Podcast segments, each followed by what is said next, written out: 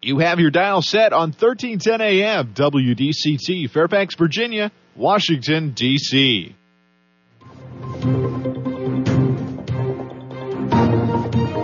워싱턴과 미국, 그리고 세계의 흐름을 짚어보는 라디오 워싱턴의 시사 토크쇼, 워싱턴 전망대.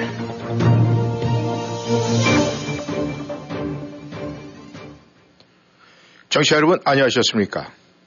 지구촌 곳곳에서 들리는 소리는 우리의 귀를 시원케 하기보다는 점점 이 관심 밖으로 흘려보내고 있습니다.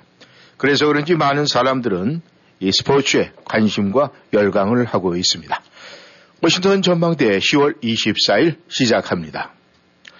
우크라이나 전쟁이 한창인 가운데 또 다른 하얗고 이 중국 대만에서는 여러 가지 문제가 돌출되는 가운데 중국에서 시진핑 장기 집권 체제가 구축이 됐다는 소식이 전해지고 있습니다.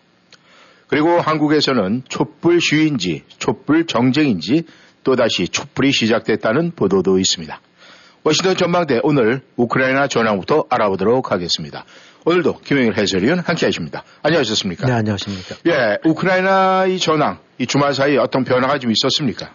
네, 전반적인 그 흐름은 계속되고 있는데 뭐 결정적인 변화라기보다는 일단 남부랑 동부 전선에서 이제 우크라이나군이 러시아군을 밀어붙이는 추세는 계속되는 것 같고, 아, 특히 이제 남부의 헤르손 지역에서는 그 러시아군들이 이제 점령지에서 그 주민들이랑 또 행정 그 관 이제 관련자들 이렇게 강제 소개를 하고 있는 것 같아요.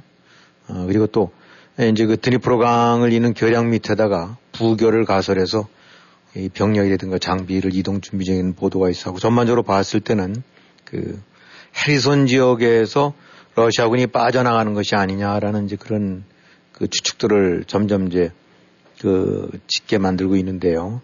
일단 어 이건 이제 그건 러시아군이 패퇴를 하는 거고 물러나는 건데, 네, 이렇게 됐을 경우라면 아, 이제 러시아의 또 하나의 큰 패배가 될 수 있다고 봐야 되겠죠. 네. 아, 특히 이제 헤르손 지역에서 그런 상황이 철군이 되고 난다면은 바로 이제 연결되어 있는 크림반도 지역에 대한 이제 러시아의 지배권도 이제 흔든다고, 흔들린다고 볼 수밖에 없고. 네. 아, 특히 이제 그 부교가 뭐 설치됐다는 식으로 얘기 나오는데, 그 부교를 중심으로 해서 이제 그 북쪽, 북쪽이 이제 지금 강 건너서 이제 서쪽이 되겠죠. 네. 강 건너 이 서안 쪽에는 뭔가 이 러시아군들 차량들이 많이 보이는데, 네, 이 이제 우크라 저기 크림반도 쪽, 그러니까 러시아 점령지 쪽에는 그런 것들이 안 보이는 걸 보고, 음, 이제 어 이제 분석하는 사람들 같은 경우는 이게 다리, 즉 부교를 건설하는 것이 러시아 쪽에서 지원 병력이라든가 장비를 보내려고 하는 것이 아니라, 음, 아 저쪽 이제 우크라이나한테 코너로 몰리고 있는 쪽에서 사람들이랑 장비를 빼, 이제 밑으로 빼려고 하는 거다라는 음. 이제 분석도 오고 있는데, 실제로 이제 그런 것들을 보기도 하면 설득력 있는 분석 같아요. 예. 그 다음에 이제, 그럼 이 과연 헤르손, 헤르손 지역에서 이제 완전히 전략적 후퇴를 하는 거냐. 음. 이제 그러면서 이제 또 하나 혹시 숨어 있는 복선은 이제 이런 식으로 해서 우크라이나군을 밀고 들어오게 하고, 예, 어, 거기다 대고 이제 집중 공격을 가한다든가 혹시라도 핵이라든가 뭐 생물학이라든가 이런 식의 이제 공격을 가하기 위해서 전략적으로 거기를 어, 빈성으로 만드는 게 아니냐, 음, 근데 뭐 이런 얘기들도 있고, 그런데 일단은 어, 뭐 핵공격이라는 것이 참 쉬운 건 아니니까, 네, 이런 것들을 통해서 저 우리가 추정을 해본다고 한다는데, 그러면 음, 러시아가 일단 지금 아무리 뭐 보충병을 집어넣고 그런다 하더라도, 네, 어, 동부와 남부 쪽에서 확실하게 열세에 몰려 있고, 음, 그 다음에 특히 이 크림반도랑 연결되어 있는 헤르손 쪽에서는 어, 러시아군의 어, 많은 병력이 고립되어 있는 상태에서 지원 내지 어, 후방에서의 그 보급 같은 건 끊겨 있는 상태고, 네, 어, 그렇기 때문에 이, 이 식으로 이제 계속 상황이 악화되고 나면은 결국은 헤르손 쪽에서는 러시아가 쫓겨나는 것이 아니냐라는 음. 추세가 지금, 아, 그런 분석이, 네, 지금은 제일 이제 그 확실하게 가능성이 있는 거로 대두되고 있습니다. 네. 그렇다면은 이제 전체적으로 봤을 때는 그 우크라이나가 지금 대반격을 하고 있다, 이제 이렇게 아 우리가 이해를 할 수가 있을 것 같은데 말이죠. 네. 그렇다면 이 우크라이나 대반격이 이제 진행되는 지금 이 남부의 카우프카 댐, 근데 뭐 카우프카 댐이 뭐 붕괴 위협이 있다 그런 이야기가 나오고 있으면서 지금 그 위협이 굉장히 뭐 이 고조되고 있다 이렇게 지금 들려오고 있는데 이 문제는 지금 어떻게 거론이 되고 있습니까? 네, 이제 그 카우프카 때문인 것이 이제 우리가 뭐 현지장 지형을 잘 모르긴 하지만은, 네. 어, 일단 그 크림반도 쪽이랑 지금 우크라이나군이 이제 반격을 펴고 있는, 네. 어, 그 사이를 가로지르러 이제 흐르는 것이 그 이제 그 강인데, 네. 이 바로 이제 드니프로강을 가로지르는 이제 댐이고 이 댐이 어찌든 간에 이제 양쪽 지역을 연결하는 중요한 이제 연결로 역할을 하고 있고, 네. 그런 측면에서 이제 전략적 가치가 굉장히 크다고 봐야 되겠죠. 이게 이제 우크라이나 이제 최대 수역댐 중에 하나인데 이 댐이 아, 높이가 한 삼십 미터쯤 되고, 네. 댐 길이가 한 이 마일 정도 된다니까, 음. 아, 이제 그 위로는 아, 교량처럼 이제 이 저, 저, 저 통행들이 되고 있고, 네. 아, 천구백오십육 년간인가에 그때 세워졌다는데 이 댐이 이제 간이, 지니고 있는 그 전략적인 가치라든가 경제적인 실질 가치가 이제 굉장히 크대요. 네. 이 댐이 이제 굉장히 큰 거기 때문에 여기서 이제 저장되어 있는 수량이, 네. 아, 미국으로 친다면 그 유타주에 있는 솔트레이크 호수. 예, 예. 그 정도에 음. 담겨 있는 거랑 맞먹는 거라는데 어쨌든 이, 이 정도 이제 수량을 갖고 우크라이나 남부 지역. 네. 어, 그 다음에 특히 이제 크림반도 지역의 용수 공급원이고 동시에 아, 여기서 생산되는 전력 같은 경우가 이제 크림반도 전체를 커버하는 제일 중요한 이제 전력 공급원이라고 합니다. 네. 그러니까 만약에 이제 이 댐이 무너진다면 뭐 그것이 붕괴가 아니라 이제 뭔가 파괴시키는 거겠죠. 그 하류 지역이라고 할 수 있는 이제 헤르손 시티와 일대, 헤르손주 일대. 네. 이제 엄청난 그 홍수가 이제 음. 발생할 수가 있고, 동시에 이제 이 우크라이나 남부라든가 크림반도 지역의 공급했던 주요 공급원이 용수 공급원이 끊기니까 음. 뭐 상수소라든가 이런 부분들도 어, 타격이 있겠죠. 네.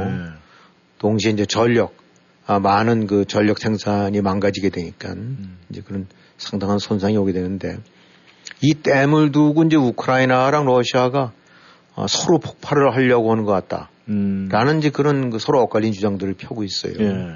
다른 것과는 달리 이제 이거는 서로 러시아 쪽에서는 우크라이나가 폭파시키려고 한다고 하고, 네네. 우크라이나에서는 지금 러시아가 폭발, 폭파시키면서, 음. 어, 장난질 치려고 한다는 것 같다라고. 네. 근데 이제 그 왜 그런 얘기가 나오느냐. 일단, 그, 우크라이나 입장에서 봤을 때 이제 러시아가, 네. 이제 코너에 몰리다 보니까, 음. 어, 밀리고 밀리다가, 아, 일단 이제 우크라이나군의 헤르손 지역을 중심으로 한 대반격이 어, 엄청나게 파, 이제 파도가 크니까, 네. 이 공격을 저지시키기 위해서, 음. 어, 이른바 수공으로, 네. 어, 이제 댐을 폭파해 갖고, 음. 그 물을 다 하류로 흘러서, 어, 전체적으로 공격을 이제 완전히 둔화시키는, 네. 이제 그런, 어, 어, 계획을 짜고 있는 것 같다. 네. 라고 하면서도 동시에 이제 댐이, 어, 무너지게 되고 나면 당연히 전력 공급이 생산이 중단되는 거 아니겠습니까? 그렇죠. 그럼 지금 이제 러시아 같은 경우는, 어, 이른바 이제 미사일 공격을 통해서, 어, 우크라이나 이제 군사시설 같은 데에 대한 효과적인 폭, 저기, 폭격이 안 되니까. 네. 대신 그런 이제 민간 전력, 가스라든가, 음. 이런 에너지 시설들 같은 데를 지금, 어, 딱 초점을 맞춰놓고 거길 이제 붕괴시키고 있단 말이죠. 네. 그래서 지금 뭐 나오고 있는 거는 한 사십에서 사십오 퍼센트의 우크라이나 전력 생산이 이제 지금 그 차질을 빚고 있는 상태이기 때문에, 네. 지금 이미 이제 추워지고 있고, 음. 아, 이제 겨울이 다가왔을 때, 아, 우크라이나 전체에 심각한 이제 그 타격을 줄 수 있는 이제 바로 그런 식으로 노리고 있는 거기 때문에 음. 그 일환으로 역시 이 카우프카 댐도 아, 무너뜨려 갖고, 네. 그런 전력난 내지 에너지난을 가중시키려는 목적이다. 네. 라는 그런 이제 다중 목적을 띄고, 어, 음. 그러면서 이제 동시에 뒤집어 씌우기는 우크라이나한테 뒤집어 씌워갖고, 네. 이제 그런 식의 작전을 피려고 하는 것 같다. 그래서 우크라이나 쪽에서는 실제로 지금 댐 하상 쪽으로, 어, 폭발물 같은 것들을 다 설비해갖고, 네. 어, 지금 그걸 노리고 있다라고, 네. 얘기를 하고 있고, 네. 이 러시아 쪽에서는, 아, 이제 또 뭐 다른 얘기를 하는 것이 우크라이나는 여기를 때려갖고, 네. 어, 결국 크림반도와 연결을 완전히 이제 그 망가뜨리고, 네. 동시에 지금 자기네들 땅이라고 주장하고 있는 크림반도에, 네. 대한 용수나 전력난을 완전히 중단시킴으로 인해서 그쪽을 역시 고립시키려고 하고 있다. 네. 아, 그리고 그동안에는 이 카우프카 댐이 음. 공격거리에서 멀었다라는데 이제 우크라이나군이 점점 점점 드니프로강 쪽으로 근접해가면서 네. 이젠 포격거리가 돼갖고 음. 어, 뭐 이제 미국이 제공했던 하이마스포 이런 것들 같은 거로 해갖고 이제 얼마든지 여기를 어, 이제 저기 무너뜨릴 음. 이제 그런 걸 갖추고 있다. 그래서 결국은 이 근데 이제 러시아의 크림반도가 만약에 어떤 식이든 누가 공격을 해서 어, 그거를 파괴시켰든 간에 예. 이제 이 댐이 무너진다고 그러면 크림반도 쪽에 대한 어떤 장악이라든가 이런 컨트롤이 어, 확 무너져버리는 거기 되기 때문에 네. 러시아 입장으로 봐서는 크림반도를 포기하는 만약에 러시아가 장난질 친 거라면 예, 예. 어, 이제 이런 얘기 추정을 해볼 수가 있고 예. 어, 그러니까 또 우크라이나 입장으로 봐서는 이, 이 사실은 여기 이제 러시아의 상당한 전략적 가치를 지니 자기네가 자기네 땅에 있는 댐이긴 하지만 네. 지금 러시아에 큰 이점을 주고 있기 때문에 음. 크림반도를 가동시키고 있고 네. 아, 또 그 거기를 거점으로 해서 보급 같은 것들이 아, 이루어지기 때문에 음. 이건 전략적으로는 부숴버려야 될 음. 아깝지만은 네. 그럴 상황이기 때문에 아, 하여튼 이 그런 측면에서 다른 지형과는 달리 이 댐만큼은 러시아나 우크라이나가 서로 상대방의 책임 이런 것들을 어, 이제 이렇게 손가락질을 해가면서, 어, 파괴시키려 든다라는 가능성, 이제 그런 가능성도 제기하고 있는 거거든요. 음. 그래서 지금 일단 우크라이나는 앞으로 어떻게 변할지 모르긴 하지만, 이 카우프카 댐 같은 경우에 붕, 이제 파괴 여부가 예. 또 다른, 아, 이 어떤 중대한 전환점을 가져다 줄 수 있는. 음. 지금 그래서 이제 헤르손 같은 경우에는 아까도 말씀드렸지만 대체로 러시아가 아, 이제 퇴각을 하고 몰리고 있는, 음. 그래서 포기의 조짐이 보이고 있다라고 보는데, 음. 만약에 헤르손 지역 포기하고, 카우프카 댐 같은 경우 타격을 입어서, 어, 그쪽 지역 전체가 크림반도가 이제 사실상 그 컨트롤에서 넘어가기 시작한단다 그러면은, 네. 우크라이나 전쟁은, 어, 상당히 중요한 변곡점을 맞을 수가 있다. 예. 그러니까 하여튼 지금 핵공격 위협이라는 것이 계속 상존하고 있는데, 음. 어, 이런 거를 유발시킬 수 있는 또 하나의 큰 변수가 될 수 있는 것이 바로 이제 이 카우프카 댐 같은 경우랑 헤르손 지역이다. 음. 어, 그렇기 때문에 지금의 추세로 봐서는 분명히 러시아가 몰리고 있는 건 사실인 것 같고, 예. 어, 조만간에 이제 어떤 큰 또 획기적인 변화가 있을지 음. 어, 그런 점들을 이제 지켜봐야 될 것 같습니다. 네, 네, 김 의원님 말씀대로 이제 그 카우프카 댐의 그 진실 핑퐁 게임은 지켜보는 수밖에 없는 것 같습니다. 네, 네 시선을 좀 이 아시아 쪽으로 좀 돌려봐야 되겠는데 말이죠. 이 시진핑이 마침내 이제 종심 집권 체제로 이제 들어갔어요. 근데 확실하게 이게 체제가 구축이 됐습니까? 네, 이제 그것이 바로, 어, 이번 이제 전국 대표대회를 통해서 이제 밝혀진 건데. 네. 이 이제 매년 오 년마다 열리죠. 이제 전국 대표대회라는 것이 어떻게 보면은, 어, 뭐 당, 뭐 중국은 이제 공산당이 다 지배를 하는 거니까. 네. 인민대표대회가 이제 어루친데 뭐 국회 같은 그런 거라고 될 수도 있겠죠. 네.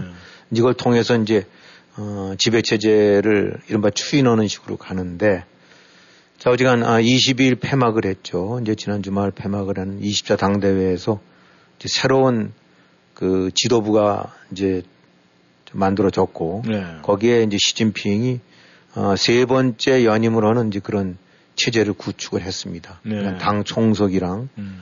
중앙군사위원회 주석으로 이제 재선출이 됐기 때문에, 어, 그야말로 다시금 정권을 이제 오 년간 더, 음. 어, 이제 그동안 십 년 했는데 더 이어갈 수 있는 이제 그런 체제를 구축을 했는데 여기서 이제 제일 중요한 거는, 어, 시진핑이 뭐 주석으로 재선출된다는 건, 그건 뭐 불문가지의 사실이었지만, 네. 어, 이제 중국이라는 것이, 어, 무슨 대통령제 이런 데가 아니라 그 당의 아, 일종의 이제 집단 지도 체제식으로 해서 음. 이제 상무위원들이 어, 일종의 이제 중국 전체를 움직이는 그런 원로회의인데 네. 이게 일곱 명으로 구성돼 있죠. 이제 거기에 그 동안에는 일종의 그 뭐 상하이파, 음. 아, 공청파 이런 식으로 해갖고 이제 이 시, 시진핑의 이제 고척 계열인 아, 시좌진이라든가 이런 식들이 서로 적절하게 권력 안배를 하고 있었더랬어요. 예. 뭐 삼 대 삼, 음. 대 일 이런 식으로. 근데 이제 이번에, 어, 당대에서 보니까 일곱 명, 시진핑을 포함해서 일곱 명이 완전히 이제 시진핑의 그야말로 그, 그냥, 그, 저기, 뭐라고 해야 될까요? 이제 수하들로만 음. 완전히 구성이 된 뭐 비서실장 출신 뭐 출신하고 음. 완전히 그동안 이제 시진핑의 계열 내지 그 거기 이제 수하로 저기 평가됐던 사람들이 네. 어, 그대로 그냥 그 국가 지도부를 다 장악을 했거든요. 네. 그러니까 이제 일당 중국이 일당 독재였지만은 그 안에서 여러 정치 세력들이 적절하게 균점해 갖고 음. 뭐 주석은 이쪽 파, 네. 그다음에 바로 서열이인 총리는 음. 이쪽 파 음. 이런 식으로 해서 그, 그 나름대로 계파로 해서 적절하게 안배가 됐었었는데 네. 이게 완전히 이제 깨졌다는 거죠. 음. 그러니까 어, 이른바 원래 이제 공산당 일당 체제로 해서 모택동까지 갔다가 네. 어, 거기서의 여러 가지 이제 문제점들을 봐갖고 이제 등소평서부터 시작해서 어, 다시 그 부분이 체제가 바뀌면서 어, 적절하게 어, 이제 집단 지도체제 형식으로 해갖고, 예. 그, 한쪽에 쏠림을 막는, 예.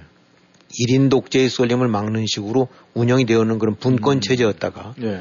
이번에, 어, 이것이 다시 그냥 시진핑 하나로 권력이 완전히 몰려가는, 예. 즉, 한 사십오 년 만이 됐는데, 그래서 이제 이른바 집단 제도체제가 어떻게 보기로 하면 형식은 갖추고 있긴 하지만, 예. 실질적으로는 이제 시진핑의 완전 일 인 어, 독재체제로 어, 이번 당대회를 계기로 해서 전환이 됐다. 네. 그렇게 이제들 다들 보고 있는 거죠. 예. 이, 근데 중국, 요번에 그 중국 기사를 보면서 이 중국의 그 지배 권력이 뭐, 뭐 상무위원도 있고 뭐 중앙 상무위원도 있고 뭐 해가지고 뭐 여러 사람이 이렇게 지금 뭐, 아, 한쪽으로 모여진 게 아니라 지금 흩어져 있다 이런 느낌을 좀 받았었는데 네. 이 도대체 중국의 지배 권력 어떤 구조로 되어 있습니까 이것이? 네, 중국 인구가 뭐 한 십사억, 십오억 그런 얘기들을 하고 있는데 아시다시피 이제 중국은 공산당이 지배하는 일당 독재입니다. 네. 그러니까 이제 당이 정치, 행정, 군사라든가 사법을 다 장악하고 있다고 봐야 되니까 이제 모든 권력은 공산당으로부터 나온다고 봐야 되겠죠. 네. 어, 그럼 이제 당인다, 당이라 한다면 그 속에서 이제 당원들이 가장 기초 권력의 이제 중, 저, 바탕이 되는 거겠죠. 네. 그래서 인구가 한 십사억쯤 된다는데 중국 공산당원 수가 어 작년 말 기준으로 보면 된다 그러면 한 구천육백만 명, 구천육백칠십일만 명 정도가 된대요. 음. 그럼 공산당원 수 하나만 해도 웬만한 나라 국민 더 많죠. 그렇죠. 음. 그러니까 이제 한 일억쯤 된다고 보면 된다 그러면 한 열다섯 명 중에 한 명꼴이 음. 공산당원인데 당연히 이제 중국에서는 공산당원이 돼야 비로소 어 어느 부서, 부문에서든지 이제 권력 내지 권한을 갖는 음. 그런 체제라든가 당 중심이니까. 예. 그래서 이제 구천육백, 한 일억 명 가까운 당원 중에서 예. 여기서 이제 이번에 열린 것 같은 전국 대표대회가 이제 열리는데 예. 거기에 이른바 인민대표들이 이제 참석을 하게 됩니다. 그래서 이 당원 한 일억 명 중에서 예. 이제 일종의 국회의원 같은 그런 당 그 대표가 아, 이번 같은 경우는 이천이백구십육 명이 선출이 됐어요. 예, 이천이백. 네, 그러니까 이제 한 이천삼백 명 정도의 음. 대표가 나는데 이것이 이제 어떻게 보면 국회라고 할 수도 있고, 네. 아니면 어쨌든 약간 이제 그 그런 성격을 지닌 음. 그 당원의 대표자로서 음. 어, 일억 명의 대표로서 이제 이천이백구십육 명이니까 이걸 대략 추산해 보게 되면 한 오십만 명 중에 하나 정도쯤 음. 국민으로 저 인민으로 친대면 예. 오십만 명 중에 하나쯤이 이제 대표자들이 뽑힌 거죠. 음. 자, 그럼 이제 한 이천삼백 명 정도쯤에 되는 인민 대표 가운 이 속에서 예. 이제 중앙위원이 구성이 됩니다. 음. 이제 당 중앙위원들이 이제 선발이 되는 거죠. 예. 당 중앙위원은 한 사백 명, 한 사백 명 조금 안 되는데 이번 같은 경우가 중앙위원이 이백오 명이 저기 선임됐다라고 하고 예. 어, 후보가 한 백칠십 명. 음. 그러니까 이제 한 삼백칠십 명 정도쯤에 예. 어, 중앙위원들이 음. 이제 거기서 뽑히니까 거기서 더 추려낸 거겠죠. 예. 그러니까 한 이천삼백 명에서 한 삼백칠십 명으로 다시 추려집니다. 이제 예. 중앙위원이라는 이름으로 음. 해갖고. 요 사람들이 이제 이 전국에 걸쳐서 중국 공산당의 각 지역, 지부의 음. 이제 책임자 내지 실력자들이 되는 거죠. 음. 이 중앙위원제 실질적으로 이제 후보위원이 아니라 정의원 이백오 명 중에서 이제 중앙 정치국 위원이 다시 선출이 됩니다. 음. 이 우리가 이제 흔히 말하는 정치국원, 음. 정치국 위원이라고 하는데 정치국 위원이 어, 지난번까지만 해도 이십오 명이었다가 예. 그러니까 이백오 명 플러스 후보 의원 백칠십 명, 한 삼백칠십 명 가운데서도 어, 정치국 정위원이, 정치위원이 이번에는 이십사 명이 어, 이제 임명이 됐더라고요. 예. 그러니까 이제 이건 진짜 이제 핵심입니다. 음. 그러니까 아, 일억 명의 당원에서 이제 추리고 추리고 음. 좁혀져 갖고 이십사 명의 정치국원, 정치국 위원들이 이제 되고, 이 사람들이 사실은 이제 중국 전체의 실질적인 지도부라고 할 수 있겠죠. 예. 그럼 이 이십사 명 있는 중에서도 정치국 위원 중에서도 상무위원이라는 걸 다시 또 뽑아요. 음. 이십사 명 중에 예. 어, 이제 제일 그 실력자들 일곱 명을 뽑는 거죠. 음. 이 속에는 당 총석이라고 지금 시진핑이 갖고 있는 직책, 예. 당 총석이도 포함이 돼서, 음. 그러니까 주석까지 포함해서 일곱 명의 어, 상무위원이 되는, 되는 거죠. 예. 그러니까 이제 이 일곱 명의 상무위원이 그동안에는 아까 말씀드렸던 대로 어, 뭐 상하이파 뭐 이런 식으로 해서 공산당 내에 각 세력을 대표하는 사람들이 음. 뭐 두 명, 세 명, 네 명, 뭐 두 명, 세 명, 한 명 이런 식으로 해서 안분이 돼 있다가 예. 이 일곱 명이 이번에 시진핑 본인을 포함해서 일곱 명이 전부 완전히 이제 시진핑 어, 뭐 이런 말로 속된 말로 꼬붕들이 음. 이제 다 이 고스란히 이 자리를 차지했다는 거죠. 네. 그래서 이제 원래 이 상무위원들은 표결에 있어서는 이제 국정의 최고 의사결정기구죠, 상무위원회가. 네. 그래서 이제 한 표씩, 일 인당 한 표씩 되고, 이제 형식상은 그렇게 되어 있는데, 이게 이제 말이 그렇지 다 이제 시진핑, 아, 시진핑 혼자, 음. 아, 이제 전체를 다 좌우할 수 있는, 아, 이제 이런 식의 음. 그 구조로 되어버렸으니까. 그게 이제 바로 그런 이유에서 명색은 상무위원 일곱 명의 집단 지도 체제지만, 예. 실질적으로 들어본다고 그러면 시진핑의 완전, 어, 이 혼자, 음. 이제 독점을 다 해버렸다. 그러니까 이제 당이 정치와 행정과 군을 다 음. 완전 장악한 거나 또, 똑같으니까 예. 그야말로 이제 시진핑은 어, 명실공히 이제 시황제로 음. 어, 이번에 이제 부상을 한 거다. 예. 그래서 어, 더군다나 이제 이번에 권력 같은 경우도 삼 년인까지 한대지만 지금 음. 이제 이번에 상무위원들 뽑힌 사람들 보게 되면 뭐 육십이 세, 삼 세 이런 식으로 해서 어, 육십칠 세까지가 있고 이제 시진핑이 육십구 세던데. 예. 어, 뭐 아직 팔팔하지 않습니까? 육십구 세면. 예. 그러니까 오 년 뒤라면 칠십사 세라고 친다 음. 치더라도 뭐 얼마인지 이어갈 수 있는. 음. 즉, 원래는 그 격대 지정이라고 해서 이제 한 해, 한 달이 건너끔씩 해서 미리미리 차기 후보자를, 네. 지도자를 해놓은 건데 이번에 나온 상무위원들 보게 되고 나면 어, 전혀 차기 지도자를 키우는 것이 아니라 시진핑을 보좌하는 호위무사들로 음. 구성된 것 같다라는 식으로 음. 보게 되고 나니까 이제는 완전히 아, 그 시진핑 체제로 어, 중국이 다 넘어왔다고 봐야 되겠죠. 그러니까 예. 이 마오쩌둥 당시 이제 일 인 천하 때 예. 이거를 어, 막기 위해서 이제 이렇게 어떤 이런 형식으로 집단 지도체제가 등장했는데 이것이 이제 다 무너졌고 예. 어떻게 어떻게 하다 보니까 이제 시진핑 완전히 혼자 모든 권력을 장악하고 음. 이제 독점해버리는 어, 황제 체제로 이번에 확실하게 돌아갔다. 예. 어, 중국이 그야말로 오십 년 전으로 다시 마오쩌둥 혹은 그 이, 이전의 시대로 돌아갔다고 봐야 되겠죠. 네.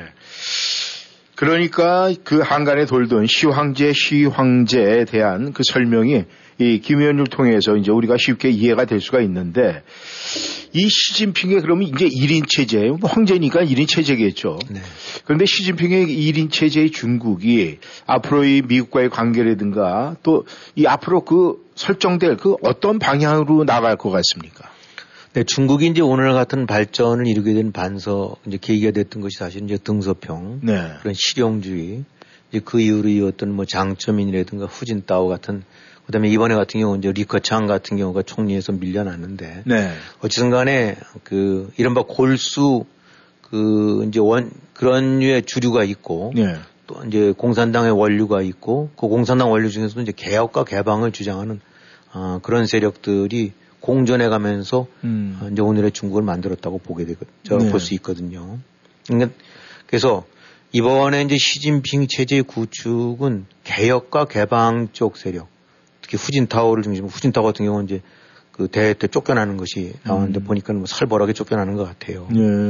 어, 이제 바로 그것이 한 컷에서 보여주듯이 아, 이제 중국은 개혁과 개방 쪽보다는 지금 시진핑이 그동안에 십 년 보여왔었던 거는 완전히 그 이제 중국식 특색인 뭐 특색 사회주의, 음. 그다음에 중국식 이제 이 다시 국영 체제로 되돌아서는 거, 예. 그다음에 언론이라든가 그 언론 같은 거를 완전히 그 제압하고 음. 이제 탄압하는 그런 그 봉쇄 내지 폐쇄, 음. 그다음에 이번에 이 저희 코로나 때도 보여주듯이 그야말로 무슨 어 그냥 완전 저 한 지역 한 도시를 봉쇄해버리지 않습니까? 예. 어 그다음에 이제 홍콩이라든가 대만에 대한 야욕 음. 이런 거를 보여주듯이 이제 이 결국은 시진핑 체제에는 그동안의 중국의 성장을 하나의 바탕이 됐었던 그 어떤 개혁과 개방 그다음에 경제 쪽 중심으로 예. 이런 쪽에서 이제 완전히 물꼬가 좀 바뀌어갔고 어 이 고 이른바 무슨 공동부유 이런 식으로 해서 그 이제 나눠 쓴다 뭐 벌어갖고 예. 뭐 이런 게 일종의 이제 그 사회주의의 특성이 훨씬 더 강화되고 어 국영 기업이 강화되고 민간 기업 같은 경우 퇴진되고 그러니까 음. 아, 전체적으로 봐서는 사회주의 성향은 훨씬 강화되고 독재라든가 압제 쪽은 강화되고 통제 예. 이제는 개혁 개방하면은 굉장히 좁아질 수밖에 없는 그런 이제 어떤 조짐들을 보이고 있다. 예. 그러니까 한마디로 이제 북한의 일인식 독재 체제가 예. 그대로 어 이제 앞으로 장기화될 것 같아. 음. 아 그러니까 이 전체적으로 이제 시진핑 때 보게 되고 나면 대북 뭐 대국 굴기 이런 식으로 해갖고. 이렇게 실력을 키우는 것이 아니라 이제 노골적으로 자기네들의 야욕을 드러내는. 음. 그래서 이제 그런 일환이 이제 일대일로라든가 이런 식이고 그다음에 무슨 전랑외교라고 그래갖고 늑대외교 같은 음. 식으로 그냥 돈으로 그다음에 힘으로 밀어붙이는. 네. 그러면서 국내적으로는 억압을 해가는.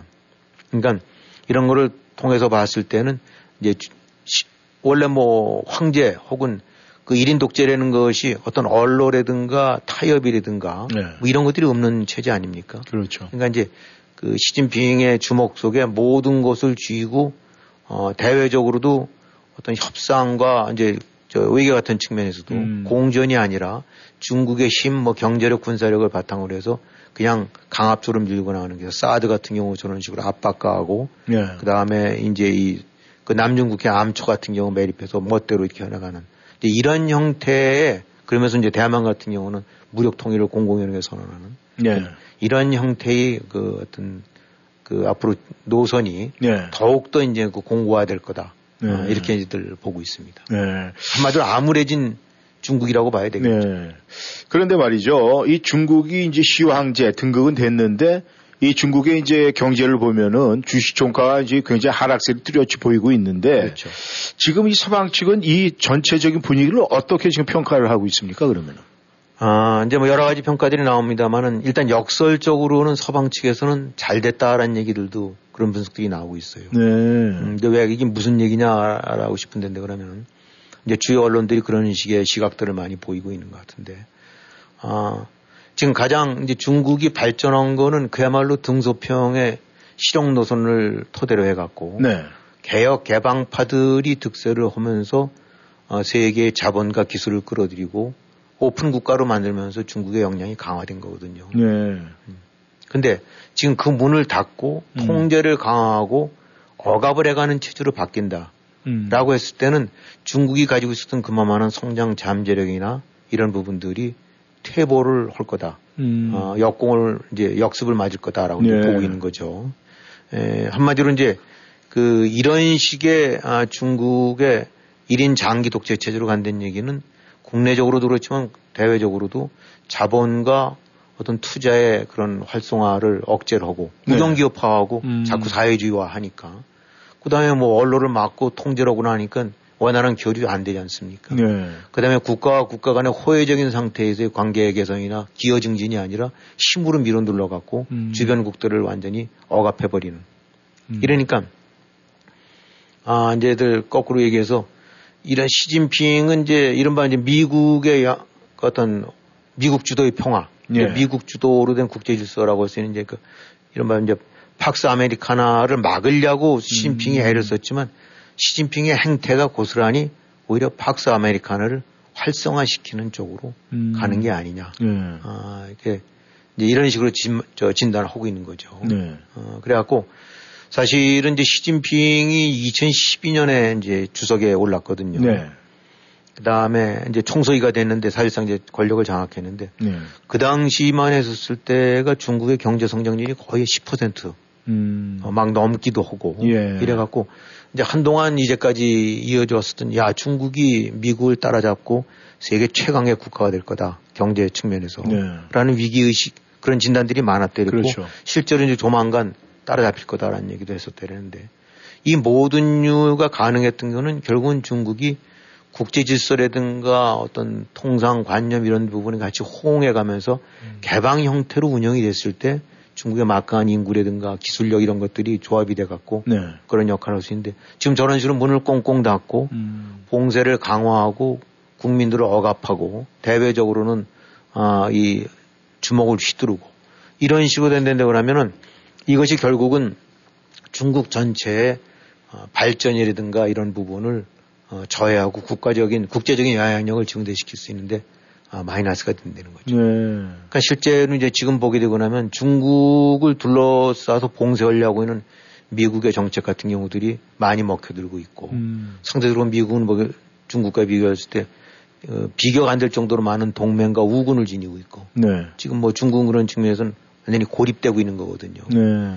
그래서 원래 이제 아, 이 유럽 같은 경우가 네. 대체적으로 보게 되고 나면 미국과 적 당연히 이제 서방 동맹이긴 하지만 적절한 상태의 거리를 두면서 자기네들의 독자적인 어떤 전략적 목표 내지 방향을 세우고 그렇게 가려고 했다가 네. 이번에 중국 하는 행태들을 보게 되고 나니까 아 여기는 같이 갈 때가 아니구나. 음. 특히 이제 우크라이나 전쟁 때 러시아 푸틴 편을 들면서 음. 거꾸로 가는 걸 보고 난 다음에 아 이거는 아니겠구나. 음. 적이랑 일단 큰일 나겠다. 이제 이런 인식들을 해갖고 네. 코드 같은 경우 인도 같은 경우를 결국은 서방 진영 쪽으로 가게 한 이유 같은 경우들도 이제 음. 이런 행태들을 보면서 나오는 거거든요. 그러니까 음. 과거 지금 지금 유명했던 건 알리바바라든가 이런 것들 같은 경우 다 중국이 개방 그 오픈 정책을 폈었을 때 만들어진 중국의 기업들인데 네. 이제 이거를 국영화 혹은 통제. 음. 시진핑이 이렇게 하는 거는 이 큰 규모의 거대 기업들이 돈이라든가 영향을 갖게 된다고 하면 당의 통제. 음. 국가의 통제에서 벗어난다고 생각하기 때문에 거기를 거꾸로 옥죄 갖고 네. 그러니까 알리바바 같은 경우도 그냥 음. 죽이고 뭐 그런 거 아닙니까? 음. 결국은 이런 식으로 해서 시진핑은 모든 걸 손에 꽉 쥐고 당과 자신이 감독할 수 있는 그런 당 주도의 산업 성장 쪽, 그러니까 바로 이제 국영기업화하는 거게 네. 되겠죠. 그러니까 어느 나라든지 이런 식으로 어, 그 경색이 되고 나면은 그 국가가 발전이 있을 수가 없는 거다. 네. 아, 라는 건 이제 지금 시진핑이 가고 있는 길은 또 하나의 이제 푸틴과 같은 음. 길을 갖고 있다. 네.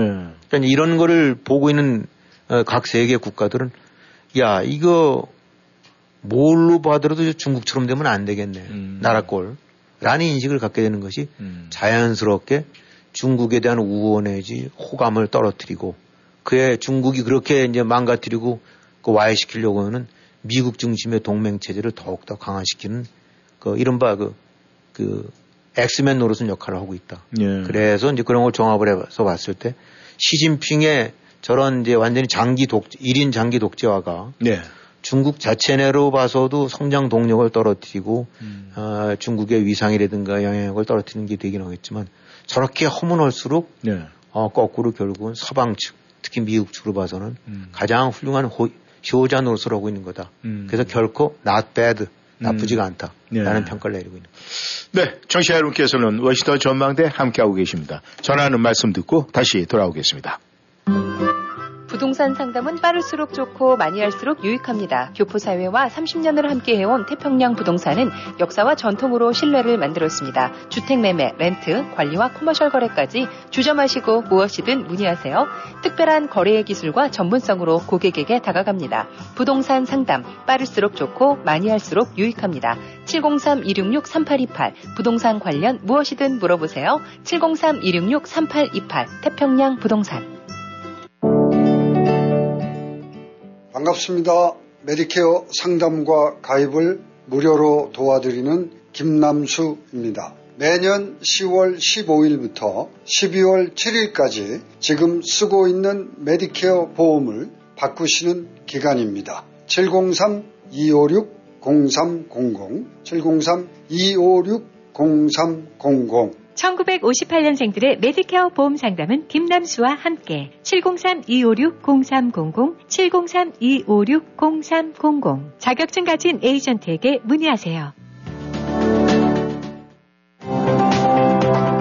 걱정 뚝, 안심 업! 언제나 고객과 함께하는 믿을 수 있는 이신욱 공인회계사. 이신욱 공인회계사는 조지 워싱턴 회계학 석사 및 시카고 대학 엠비에이를 졸업했으며 고객이 보지 못한 부분까지 챙겨드립니다. 더블유 더블유 더블유 닷 와이아이컴퍼니 닷 컴 웹사이트에 접속하셔서 편하고 안전하게 온라인 상담 및 세금 보고 의뢰해주세요. 각종 세금 보고 및 회계 업무는 이신욱 회계사무실에서 애난데일 한국일보 이 층 센터빌 스파월드 건너편 전화번호 팔팔팔 칠삼칠 넘버원 언제 어디서나 이신욱 공인회계사. 안녕하세요. 코지마 전속 모델 장윤정입니다. 코지마 안마의자는 정말 혁신이죠. 방송 마치고 집에 오면 꼭 코지마 안마의자를 사용하고 있습니다. 가수 장윤정이 선택한 최고의 안마의자 코지마가 웰빙모아에 도착했습니다. 부드러운 골반 마사지, 강력한 에어로 시원하게 풀어주는 어깨 마사지까지 코지마 안마의자. 빈틈없는 종아리와 발 마사지까지 완벽한 코지마. 장윤정 코지마로 안마의자의 차이를 직접 느껴보세요. 웰빙모아 애난데일점 칠공삼 이오육 오오공공 센터빌점 칠공삼 팔삼공 칠칠오오 안마의자도 웰빙모아입니다. 웰빙모아. 인종과 배경, 거주지에 관계없이 우리 모두는 삶에 중요한 영향을 미치는 결정에 의견을 낼 수 있는 자유, 안전하게 살 자유, 생활비와 건강보험비를 감당할 수 있는 자유를 원합니다. 이를 위해서는 우리 커뮤니티가 단결해서 투표권을 보호하고 우리 자녀들을 안전하게 지키며 개개인의 안락한 생활보장과 부유층이 적정한 세금을 낼 수 있게 하는 법을 통과시킬 지도자를 뽑아야 합니다. 민주당 제니퍼 백스톤 의원의 재선을 위해 투표합시다. 투표일은 십일월 팔일이며 부재자 투표용지 우편 신청은 시월 이십팔일까지, 조기 투표는 십일월 오일까지 하실 수 있습니다. 자세한 정보는 웹사이트 에이에이에프씨에프유엔디 닷 오알지 슬래시 케이오 슬래시 이십이 엠을 참고하세요. 변화를 위한 아시안 아메리칸 펀드 에이에이에프씨펀드 닷 오알지가 이 광고의 비용 및 내용에 대해 전적인 책임을 지며 어떤 후보 및 후보 후원위원회의 승인도 없었음을 밝힙니다.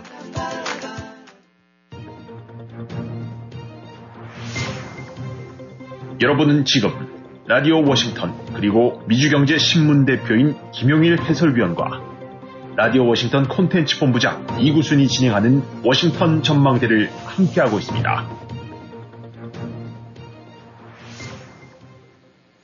네, 전하는 말씀 듣고 다시 돌아왔습니다. 저희의 시선을 네, 대한민국 서울로 좀 돌려봐야 되겠습니다. 아, 제가 이 언론사 이 기사를 하나 보면서요, 참 대단하다 이런 느낌을 좀 받았습니다. 왜냐하면은 이 기사라는 것은 무슨 헤드 기사가 뭔가 이제 이 우리 일반 국민들한테 시선이 확 들어와야 되잖아요. 그렇죠. 근데 보니까 시청에서 승례문까지 이래서 아니 도대체 무슨 얘기야? 시청에서 승례문까지. 승례문이 뭐지? 순간적으로 아 이게 어디지? 이런 생각이 들었어요. 보니까 이제 이 시청에서 광화문 광장까지 사람들이 모였다 이 얘기를 하는데 이 많은 사람들한테 이런 궁금증을 던져가지고 이 좀 기사에 시선을 돌리게 하는 그런 걸 보면서 야 이것도 대단하다 그런 생각이 들었습니다. 그런데 이 문제는 지금 대한민국 서울 한복판 말 그대로 시청에서 승례문까지 이 촛불 시위인지 촛불 정쟁인지 다시 시작이 됐다는 소식인데 이 문제 어떻게 생각을 하십니까? 네, 참. 그 뭐 보도를 봤습니다. 이, 저기 이십이일 뭐 밤에 그렇게 했다니까. 네. 예, 또 뭐 양쪽에서 이른바 또 진보 쪽, 보수 쪽에서 서로 이제 맞불 시위를 벌였다는데 이 촛불이 언제부터 이렇게 등장이 된 건지는 잘 모르겠어요. 사실 예. 그 육이구 선언대까지는 촛불 시위는 촛불 같은 건 없었대랬거든요. 예. 뭐 정확한 판단이 뭔지 모르긴 하지만 이제 그 광우병 시위 때 이게 등장 본격적으로 등장한 게 아닌가 예. 싶은 생각이 드는데 예. 어쨌든 간에 뭐 십만 명 모였다 아니다 만 명이다 이만 명 모였다 삼만 명 모였다라고 하는데 예. 뭐 이렇게 사진들 보게 되니까 그 한쪽 그 진행 방향 완전히 맞고들 가대요. 예. 이게 이게 뭐 다 저희도 살다가 온 나라입니다만은 예. 하도 그런 걸 본 지가 오래돼서 그런지 예. 음, 야, 저게 또 지금 뭐는 음. 저것들인가라는 생각이 드는데 저게 지금 대명천지 어, 지금 달나라 가고 수, 화성 가고 음. 어, 이런 이런 나라 지금 이런 시, 저 시절에 예. 어, 저게 뭐 자유당 때도 아니고 음. 또 뭔가 또 시작이 되는구나. 그러니까 아주 고질적인 네. 어, 이게 어떻게 어, 얼마만큼 이 뿌리를 갖고 있는지 모르겠지만 아주 이제 뭐 그야말로 걸핏 터면 음. 촛불 드는 거 아닙니까? 네. 어, 이 촛불이 이 어떻게 보면 여러 가지 참 의미가 있고 소중한 그런 의사표시가 돼야 될 텐데 네. 지금 이렇게 보게 되고 나면 촛불이 완전히 그 정쟁, 음. 어, 그 다음에 정치꾼들의 그 어떤 시위 선동, 선동에 이제 놀아나는 네. 어, 그런 판들 거기에 그냥 쭉들 몇천 명, 몇만 음. 명이 모여서 아, 이건 뭐 어느 쪽인들 다 마찬가지입니다. 그러니까 네. 그, 그 자체가 무슨 뭐 어느 쪽 그걸 옹호 그런 부분이 아니라 네. 이런 촛불로 뭔가 의사가 음. 표출되고 음. 그것이 의사인 여론인 양 이렇게 되는 예. 이런 행태가 자꾸 답습되는 것 같은데 음. 하여튼 뭐 보는 사람마다 생각이 다를 수도 있긴 하겠습니다만 음.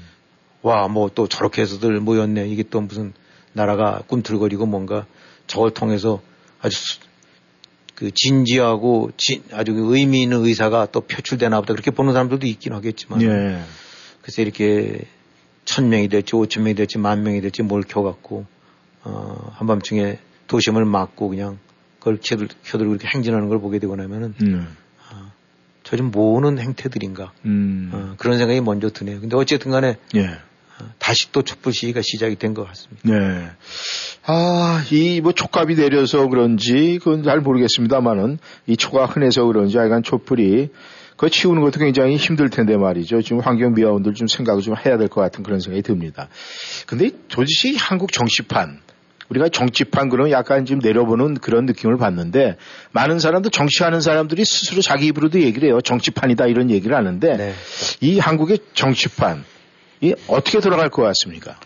네, 이제 이 촛불 시위인지 뭔지를 보면서 이제 느껴지는 감인데, 네. 뭐 사람들 민주국가에서 자유국가에서 어떤 형태로든 정치적인 의사 표현할 수 있어요. 네. 아, 그것이 뭐 어떤 저기 배너를 들, 수, 들 수도 있고 판때기를 들고 가서 음. 길가에서 서서 할 수 있고 뭐 다 그럴 수 있는 거죠. 네. 아, 촛불 들고 얼마인지 할 수 있는데, 근데 이런 형태의 한국의 특유한 집단 행동. 어로 된 이런 정치적인 의사 표출은 여러 가지 긍정적인 점도 있고 초기에는 그렇게 평가를 했습니다만 이것이 이제 여러 차례 되풀이 되면서 갖게 되는 걸 보니까 가장 악의적인 우민 정치의 표본이 돼버린 게 아니냐 이 촛불 시위라는 것이 음. 어, 결국 이제 한마디로 이것이 그야말로 그 다른 어떤 그 분출이라든가 그 어떤 해결 그 어떤 방책을 찾을 수 없을 때 뭐 사람들은 들고 일어날 수가 있어요. 네. 뭐 기존의 정치제도라든가 시스템이 뭐 권력 체계나 이런 것들 보면 이게 도저히 국민의 의사를 제대로 음. 반영 못하고 해갔을 때는 뭐 이렇게라도 일어서야죠. 저항권이 있는 거니까. 네. 아 뭐 검찰도 못 믿겠다, 국회도 음. 못 믿겠다, 정치권 못 믿겠다, 네. 다 못 믿겠다. 아 이게 뭐 여론도 완전히 이런 거다라고 기존 어떤 시스템이 망가져 있을 때는 그럴 수도 있는데 지금 과연 그래서 나오는 거냐 음. 어, 이것이 이 촛불의 저희가 이 바탕 이런 의도가 뭐냐 속셈이 예. 이 과연 순수한 어떤 류의 국민 의사 표시의 한 방법이냐 네. 아니면 고도의 선동으로 휘둘리는 이제 그런 그 패거리들의 어떤 행태냐라고 음. 이제 얘기를 그걸 따져봐야 되는데 이 사실 이런 촛불 어, 결과적으로 본다는데 그러면 이명박 박근혜 때 재미를 봤죠. 음. 어, 좌파들이. 이 촛불의 미명하에서 사람들 끄집어내갖고, 어, 이명박 때 뭐 우리가 잘 알다시피 그 지금 저 광우병 같은 거. 네. 그, 그때 얼마나 난리가 났었습니까? 음. 큰일 나는 줄 알았죠. 아니, 네. 나라 전체가 그 뭐 미국산 세고기 때문에 대한민국이 그냥 폭삭 망하는 줄 알고. 네. 뭐 어느, 저 이름은 기억 안 나지만 거기에 이제 그 저기 설치되는 어떤 것들 무슨 미국산 쇠고기를 먹느니 뭐 차라리 청산가리를 먹겠다고. 네. 어, 그 사람 아직도 살아있는지 모르겠는데 네. 살아있겠죠. 어, 당연히 살아있겠죠. 예. 네. 그다음에 그거 했던 그 피디 수첩인지 뭔지 뻔히 음. 그런 그런 장난, 선동, 왜곡에 이런 걸 하면서도 멀쩡하게 언론자 이런 이름으로 가동되고 있고 결국 그거로 인해서 이명박 정권이 흔들해서 네. 그 이후로 또 박근혜 때 세월호로 해갖고 음. 어, 그 악용해 갖고 결국은 해서 촛불로. 그 그러니까 이제 이 사람들 같은 경우는 이 아주 이제 촛불을 그냥 뭐 저기 조자령 헝카스도 쓰는 거죠. 네. 걸핏하면 촛불민이 촛불의 뜻 어쩌고 해갖고 네. 촛불의 뜻이 아니라 선동 아, 그러니까 장난질인데도 불구하고. 그러니까 결국은 좌파들 같은 경우 자신들이 뭔가를 도모를 하고 불리해지거나 뭔가를 도모하고자 할 때 결국은 제일 아, 이런 형태의 우매한 군, 군중들을 동원해갖고 네. 선동 집회를 하고 어, 패를 가르고 진영화시키고 어, 이런 걸 통해서 이성이라든가 법을 통한 접근보다는 감성, 감정, 대결 정치를 해갖고 예. 어, 기존의 법 질서라든가 이제 법 체계를 완전히 이제 무력화시키는 거죠. 이 결국은 이런 형태의 거짓 주장, 근거 없는 소문으로 이거를 국민 이름으로 촛불 이름으로 묶어갖고 이제 거기 되고 나면은 어, 흔히들 그러잖아요. 야, 그 광화문에 몇 명 모였어, 뭐 저기 뭐. 시청 쪽은 몇 명 모였어. 음. 아, 그러면 오만 명 모이게 되거나 십만 명 모이면 야, 저게 국민민인가 보다. 음. 바로 이제 그런 류의 예. 전형적인 선동 정치가 머릿수로 예. 어, 또 어, 거기에 관한 어떤 그 악착같이 그 달겨들면서 뭔가를 해나는 그런 형태의 모습들을 부각시킴으로 인해서 그것이 국민 전체의 대의자 음. 그 여론이고 혹은 지인이 있는 걸 왜곡해가는 예. 그거를 이제 악의적으로 선동해서 이제 활용하는 거죠. 지금 뭐 사실은 아, 종북 좌파들, 아, 좌파라고는 좀 구분이 돼야 될 것 같은데 늘상 얘기지만 진보와 좌파 그거를 말 그대로 그 말로 해서 절대로 단전 단죄해서는 안 된다. 예. 진보도 필요하고 또 좌라는 그 시각 가진 사람들 전 필요하다고 봐요. 그런데 예. 지금 이제 문재인 정권의 그런 패거리들 같은 경우는. 그냥 좌파가 아니라 이제 종북 좌파로 봐야 된다. 네. 이런 이제 종북 좌파들 입장으로 봐서는 지금 어찌든 간에 이 절이 코너에 몰리고 있다고 봐야 음. 되겠죠. 그 서해 공무원 사건 하나하나 뭐 국방장관도 구속됐고 해경청장도 음. 구속됐지만은 그 허난 행태들 하나하나 나타나는 거 보니까 음. 결국은 월북으로 몰아가고 있는 그런 일련의 그 어떤 그 행태들이 네. 고스란히 좀 드러나고 있고 이제 거기에 윗선은 뭐겠어요. 음. 당연히 아, 그게 뭐 장관이 할 수 있겠어요? 결국은 대통령이 다 이제 시키거나 묵인하거나 네. 어떤 형태로든 그 의사결정을 한 거겠죠. 서해공무원 사건, 그 다음에 선원 강제 그 북송 사건, 네. 그 다음에 지금 아직 표면으로 저 활발하게 안 드러나겠지만 이제 월성 그 원전 사건과 관련된 네. 것, 그 다음에 울산 시장 선거, 음. 그 다음에 부패의 원조라고 하는 그 태양강 수사, 뭐 지금 줄줄이 엮여 있고. 네. 또 이제 지금 당 대표라고 있는 이재명 여러 가지 대장동에 관한 모든 악취들이 지금 하나씩 하나씩 드러나고 있지 않습니까? 예. 지금 그 유동규라는 사람 뭐 이렇게 관련된 진술을 보게 되고 나면은 이제 앞으로 재판에서 또 수사에서 밝혀지긴 하겠지만, 예. 걔말로 시쳇말로 안 봐도 비대위 정도로 음. 딱 보니까 아 지금 어떤 일이 일어났겠는지 그 다 나타나는 거 아닙니까? 예. 이걸 갖고 지금 뭐 이제 정치 탄압이라는 이름으로 해서 음. 손바닥으로 이제 해가리식으로 하는데. 이렇게 보낸데 그러면 아, 문재인 종북 좌파 이재명파 지금 사실은 겉으로는 어떨지 모르겠지만 최대의 위기를 맞고 있다고 봐야 되겠죠. 네. 어, 딴 거 다 떠나서 그동안에 했던 행태들이 고스란히 이제 수사라든가 재판 같은 걸 통해서 음. 드러나게 되고 나면 그동안에 국민을 속이고 현혹하는 이런 것들이 다 고스란히 이제 드러나겠죠. 네. 이를 근데 이제 이를 모면기 위해서는 똑같이 법으로 맞서야 되는데 네. 법으로 맞설 수 있는 상황이 안 되게끔 어, 도저히 그거는 감당이 안 될 정도로 궁지에 몰리고 나니까 이제 지금 나타나는 것들이 어, 결국은 이제 그 중에서도 특히 이제 그 앞잡이 노릇을 할 수 있는 네. 선동 그 저거 홍위병 노릇을 할 수 있는 사람들까지 이제 선동해가고 결국은 이제 다시 촛불로 음. 음. 이게 뭐 허다 허다 가만히 봤더니 네. 이젠 어, 법으로 이성으로 따져서는 도저히 어, 대처가 안 될 것 같으니까 네. 이거는 어, 우리를 죽이려고 하는 거다. 음. 뭐 어디를 모르는 이 현 정부의 탄압이다. 음. 이제 그 속에는 이런 류의 촛불이 갖고 있는 거는 그 어떤 논리와 이성과 뭐 이런 것이 파고들 여지를 없애버리는 거예요. 음. 어, 그냥 무조건 편을 갈라갖고 적군들이 저자들이 우리를 죽이려고 한다. 음. 저자들이 우리의 인의를 죽이려고 한다. 예. 저자들이 우리의 이재명이를 죽이려고 한다는 식으로 해서 거두절미하고 법으로 따져서 문제가 될 만한 걸 위법사실 그 왜곡 사실, 은폐 사실 같은 경우는 그건 다 뒷전으로 돌리고 음. 무조건 금을 거버리어서 그걸로 편을 갈라서 그냥 아, 목소리를 높여서 머리띠를 둘러가는 바로 그 수법이 이제 음. 예, 촛불이 아니냐. 그래서 아, 과거 광우병 때 박근혜 때 그 재미 아마 못, 못 버리는 것 같아요. 음. 그때는 뒤집었지만 네. 이제는 당할 것 같으니까 아, 이거를 막기 위한 이제 최후의 방편으로 결국 이제 촛불을 등장시키는 게 아니냐. 이제 이렇게 생각이 드는데. 네. 아, 사실 이제 우리가 정치판 같은 얘기를 이렇게 하다 보면은 정치인들 욕을 참 많이 하게 되죠. 네. 어, 예, 뭐 정치인들이 수준이 낮고 정치 수준이 낮고 형편없다라고 예, 바로 이제 비난들을 하는데 이게 과연 맞느냐. 음. 아, 우리가 한번 좀 뭐 자꾸 이제 미국 살고 있으니까 미국과 대비를 합니다만은 지금 미국도 똑같이 보게 되면 선거에 공정성을 두고 네. 어, 시비를 벌이고 있고 음. 거기 전임 대통령 뭐 사저에 압수수색하고 예. 의회 소환장 날라오고 음. 이렇게들 하는데 똑같이 어, 그런 류의 일종의 보수와 진보파 간에 이제 갈등이 있고 정치적인 대결이 있는 거거든요.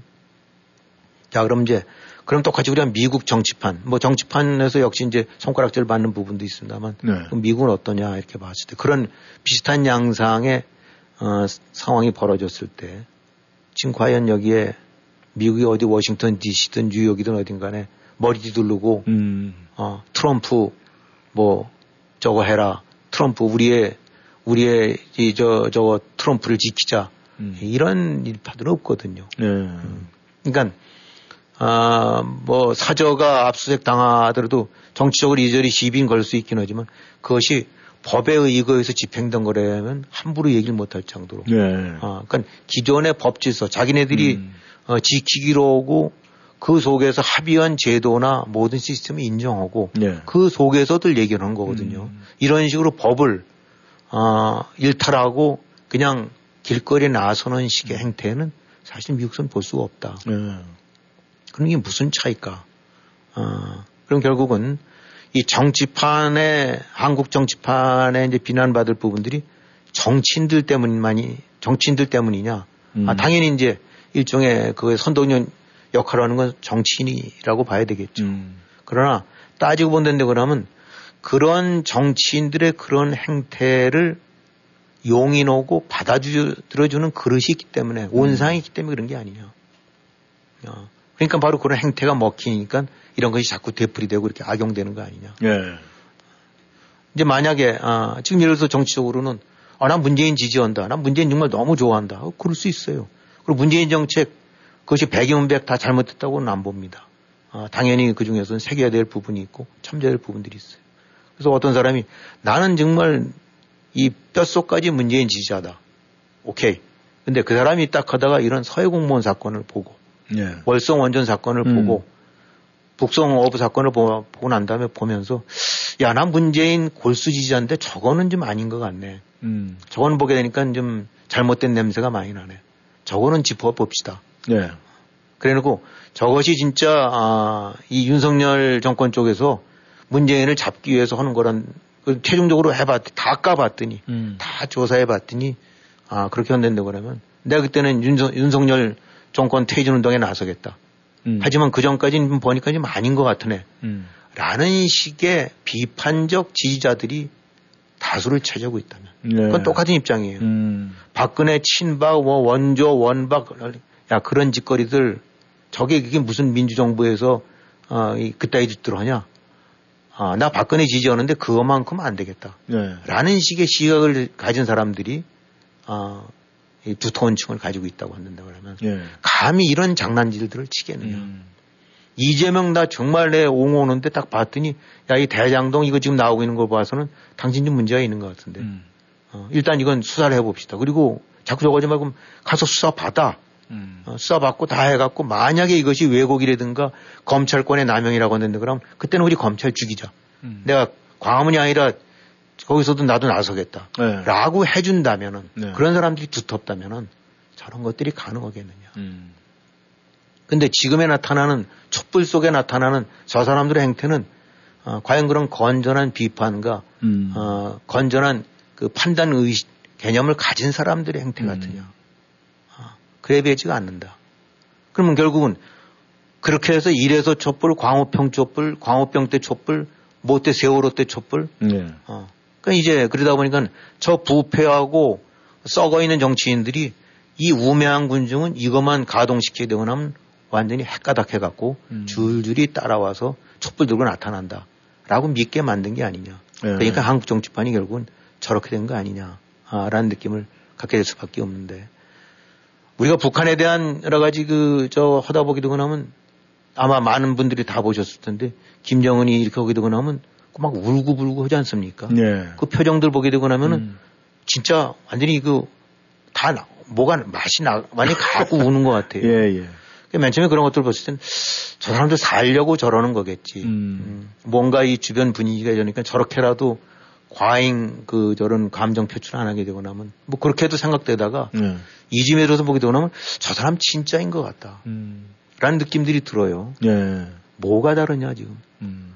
저 문재인, 저 조국, 이재명 저런 행태들 속에서 명백하게 눈에 보이는 저런 그 흑, 어두, 그 냄새나는 구석을 뻔히 보이면서도 예. 우리 재인이, 우리 인이, 우리 재명이라고 하는 걸 보게 되고 나면 예. 그 김정은이 보고 울부짖어대는 거랑 다를 게 없어 보이지 않느냐. 예. 아, 예. 참 그런 점에서 남북이 똑같은 것 같아요. 예. 그 피들인 것 같아요. 네. 그래서 결국은 우리가 정치판 정치판 얘기하는데 네. 정치판에 정치판에 이꼴로 만든 거는 사실은 그런 그 그런 선 선전 선동 같은 그 사이비 정치인들 음. 어, 부패하고 썩어 빠지고 그런 정치인들이 주범이긴 하지만은 음. 옛날부터 뭐 원래 그 맑은 물엔 뭐 고기가 안 꼬인다고 하지 않습니까? 네. 온전한 국민의 판단 건전한 비판 의식을 가진 유권자층이 그 딱 지켜보고 있으면 음. 저런 장, 장난질을 못 치거든요. 예. 그러니까 결국 한국 정치판은 미안한 얘기지만 한국인들이 좀 만들고 있다. 예. 고스란히 책임져야 될 사람들은 유권자들 본인이다라는 그런 생각을 해요. 네. 뿔 나가는 사람들. 네, 김 의원님 수고하셨습니다. 워싱턴 전망대 마지막 이야기는 대한민국의 이 법이 밥이 됐다. 먹어도 그만 안 먹어도 그만. 여기서 인사드리겠습니다. 오늘 김현우 의원님 수고하셨습니다. 네, 수고하셨습니다. 네, 청취자 여러분 안녕히 계십시오.